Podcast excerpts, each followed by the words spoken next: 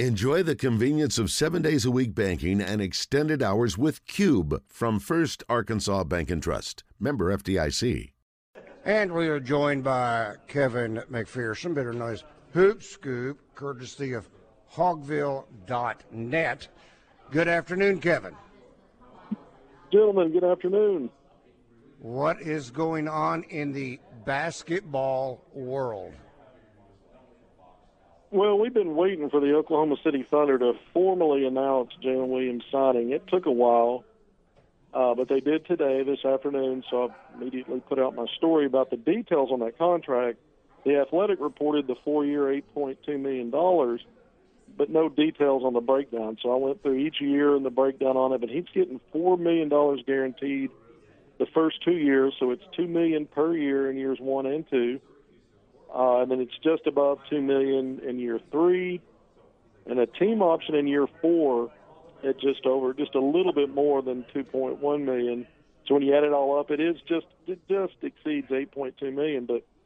But, um, you know, year three doesn't specify a team option. Typically what that means is it's non-guaranteed, and, and it'd be interesting to find out if he's, you know, if he's still on the roster by opening day of the regular season, does it become guaranteed money, or or is it just remain non-guaranteed, you know, Uh, but I'm thinking it does become guaranteed at that point because there is a fourth year in the deal. It doesn't end after three, and the fourth year is specified as a team option. So, um, you know, it's a it's a strong rookie contract. I mean, he's going to get four million dollars, uh, whether they play much or not, or if he's, you know, he'll probably see some time in the G League. That's how a lot of players now, even first rounders, some lottery picks. We saw Moses Moody play a few games last year as a rookie in the G League.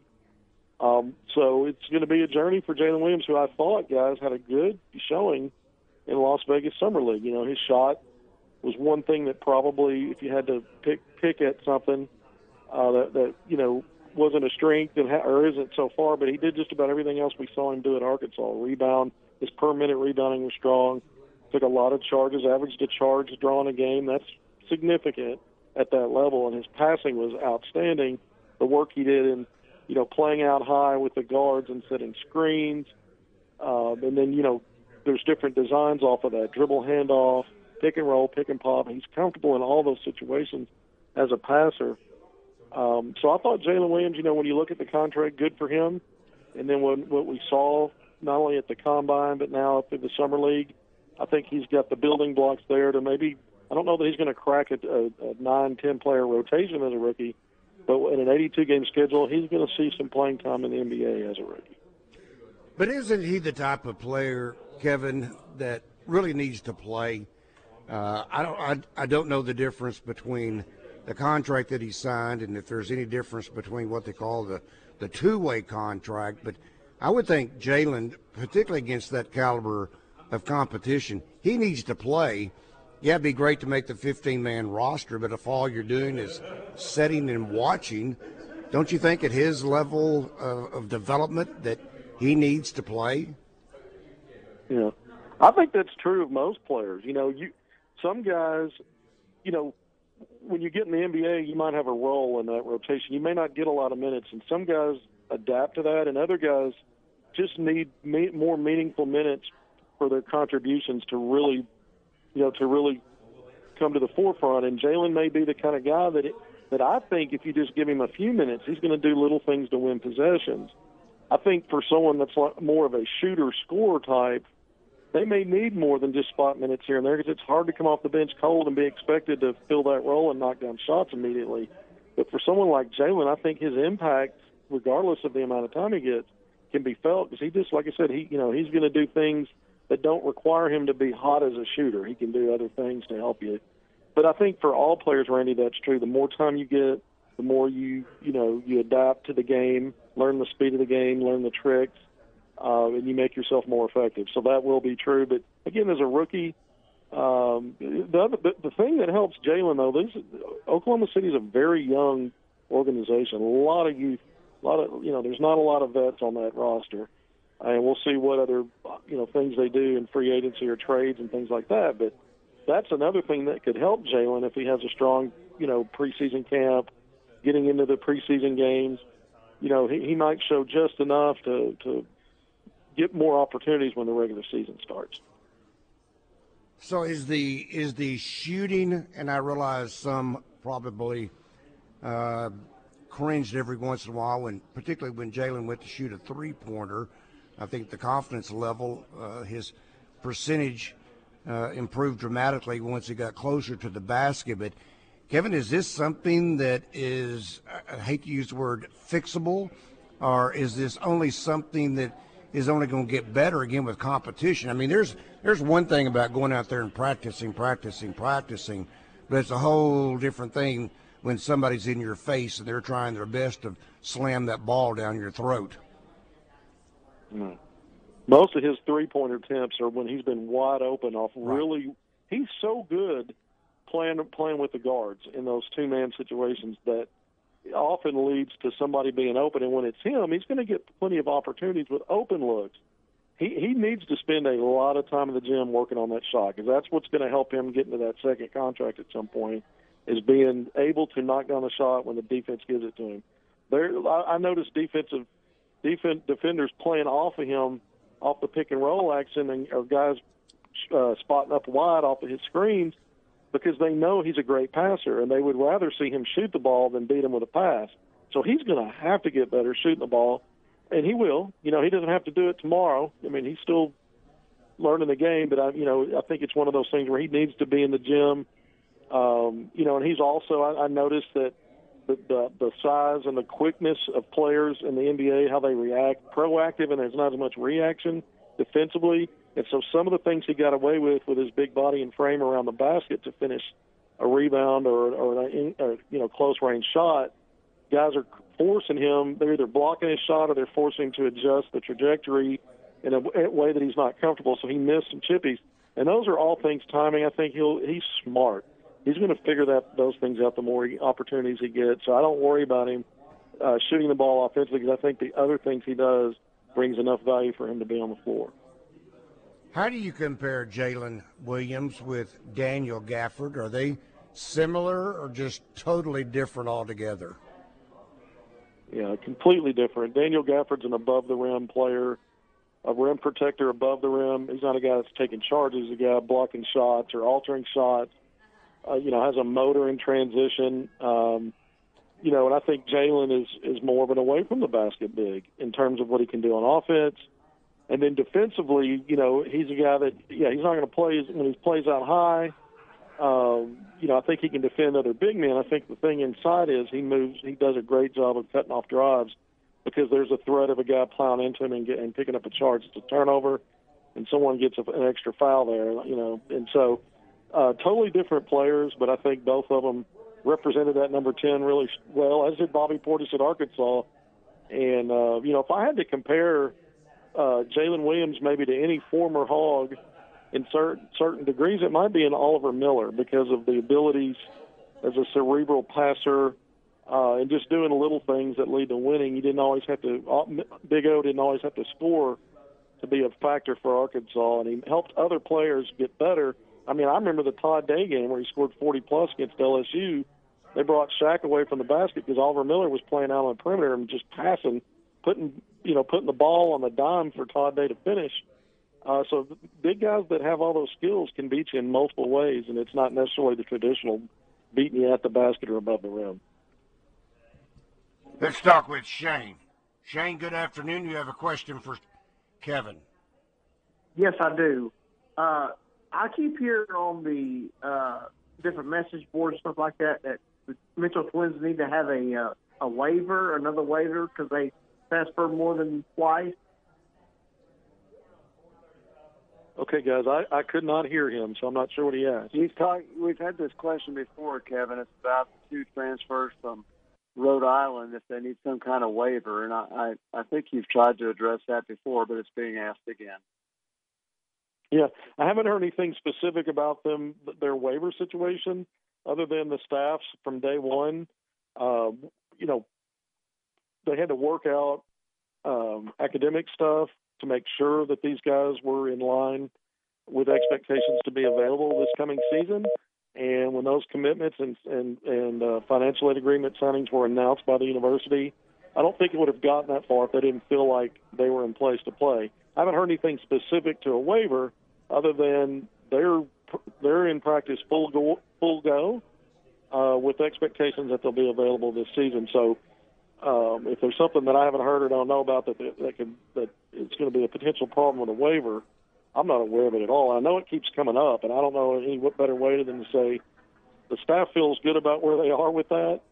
Um, in the past, there might have been a couple of situations where things were maybe they felt like things were up in the air. Uh, on this, I don't I don't get that impression at all based on what I've been told going back to, you know, basically back to April. I think it was early April when they announced the the addition of the of the twins. The waiver would have to be in regards to this being their second transfer, which the first transfer was to Rhode Island, uh, from Maryland to Rhode Island, and now uh, they are making the transfer from Rhode Island to Arkansas. So I'm I'm guessing that's what waiver that is being talked about. Is that is that kind of what you would think? Yeah, I mean, I, I, you know, again, uh, the N C double A is handing out these, you know, waivers like candy uh, the last couple of years, especially through COVID. There was a coach that was fired up there in Rhode Island. Uh, you know, I, I just don't think there's a hang-up there. Now, if there, if I do hear one, I'll be the first to come out and talk about it. I don't, I don't think there's an issue there. All right, hang on, Kevin. We've got one more segment with you. That's Kevin. Man named Hoop Scoop, courtesy of hogville dot net. I'm joined again by Kevin McPherson, better known as Hoop Scoop, courtesy of hogville dot net. Let's check in with the one and the only Razorback Bob. Robert, good afternoon. Welcome to Drive Time Sports. Well, good afternoon, Randy and Rick and and Mister Hoop Scoop. Um, Randy, I know y'all have a, a blast down there. Yeah. Do, do what? And Trey Biddy. Can y'all hear me? Not Trey Biddy, Trey Schaap. Trey Trey Biddy is with us, but Trey Schaap. And Trey Schaap, yeah, great Trey Schaap, he right. does a great job. Yeah, Randy, um, it's been fifty-two years since the nineteen sixty-nine Arkansas-Texas football game. No, oh, great. And you guys, you guys um, gave me a reason to give kudos to Texas after fifty-two years. What? Why? And ten years ago, uh, Rick kind of straightened me out and scolded me and and let me know I couldn't get to heaven by hating anybody, so I've had to change the words that I'd use to describe Texas. Oh, my gosh. Goodness. But, but uh, um, anyway, after all this time, um, about the time that Vanderbilt gets to replace Alabama as the number one team and, and program in the country, in comes Texas, and they're going to jumble up the the schedule to where maybe we won't have to face them after facing Alabama all these many years. So kudos to Texas for getting that done for us. Um, wow. Hey, Randy, yes, I had to reach way down for that, Randy. Well, I'm not – I was going to say you had me really guessing yeah. where you were headed with that one. I'm I'm still not sure I know what you just said, but anyway, that's fine. uh, but uh, Randy and Rick, and I was going to tell Hoop Scoop uh, and ask him a question, but um, I talked to y'all about my grandson, Tanner, uh, playing for the Arkansas Elite. They just got back from Oklahoma this past weekend, and uh, I was talking about how how Tanner is able to jump, and he jumped center against the guy that was seven one out there and won the tip. So that's pretty good for six four guy. And uh, but their their point guard is from Southwest, the new Southwest uh, school there in Little Rock. And he's friends, or kin, I think kin, to Nick Smith Junior And hmm. and my grandson was like, oh, no, you're pulling my leg. So he said FaceTime him. So he FaceTimed him. Sure enough, it was Nick Smith Junior And they wow. they discussed about uh, Nick Smith talked about. Well, Tanner said, you know, we're we're pulling for a national championship. He said, he said the mindset of every ball player at Fayetteville is that, I mean, they're just determined and got their mindset that that's exactly the goal that they wanted to, to set this year. And and and uh, Hoop Scoop, I I was thinking, you know, it don't matter what sport it is. I mean, when you get the entire team with that kind of mindset, I mean, you know, then then then defeat are are, are not even in your vocabulary. So I'm I'm really excited about what I believe that the the basketball team is going to be able to do this coming year. And just want to get your opinion. Did you hear that, Kevin?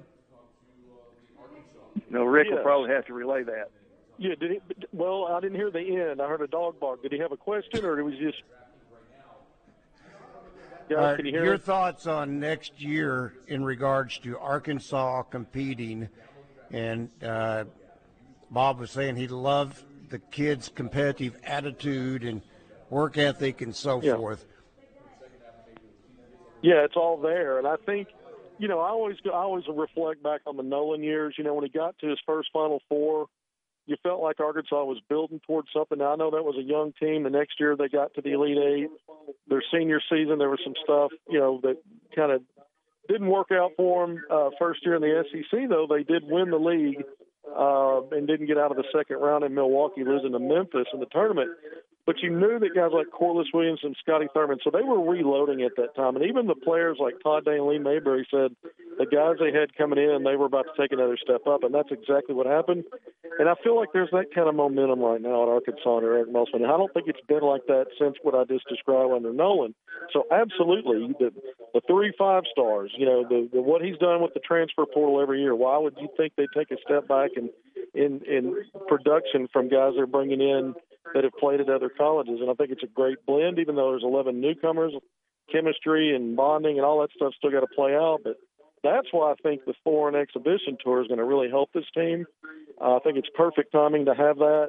Um, I love the schedule they put together, non-conference. I think it's the toughest one since Musselman's been here. I think that's going to help them when they get to the S E C. And then I think even if there's speed bumps, we've got a track record two years in a row. Mid-January, things get turned around in a big way. So a lot of confidence right now in what Arkansas can accomplish with this team. I'm just looking at it, to me, it's a Final Four caliber uh, roster. A lot of things have to happen for things to fall into place, but I, I think this team's got a chance to get that far. And if you're among those Final Four, anything can happen. And so, uh, yeah, I think the momentum's there, and I think the work ethic, everything I've heard from what the players are doing, especially the young players, staying in the gym when it's not required. Uh, everything to me seems to be aligning for this to be a, another special season, maybe the most special under Musselman since he's been in Arkansas.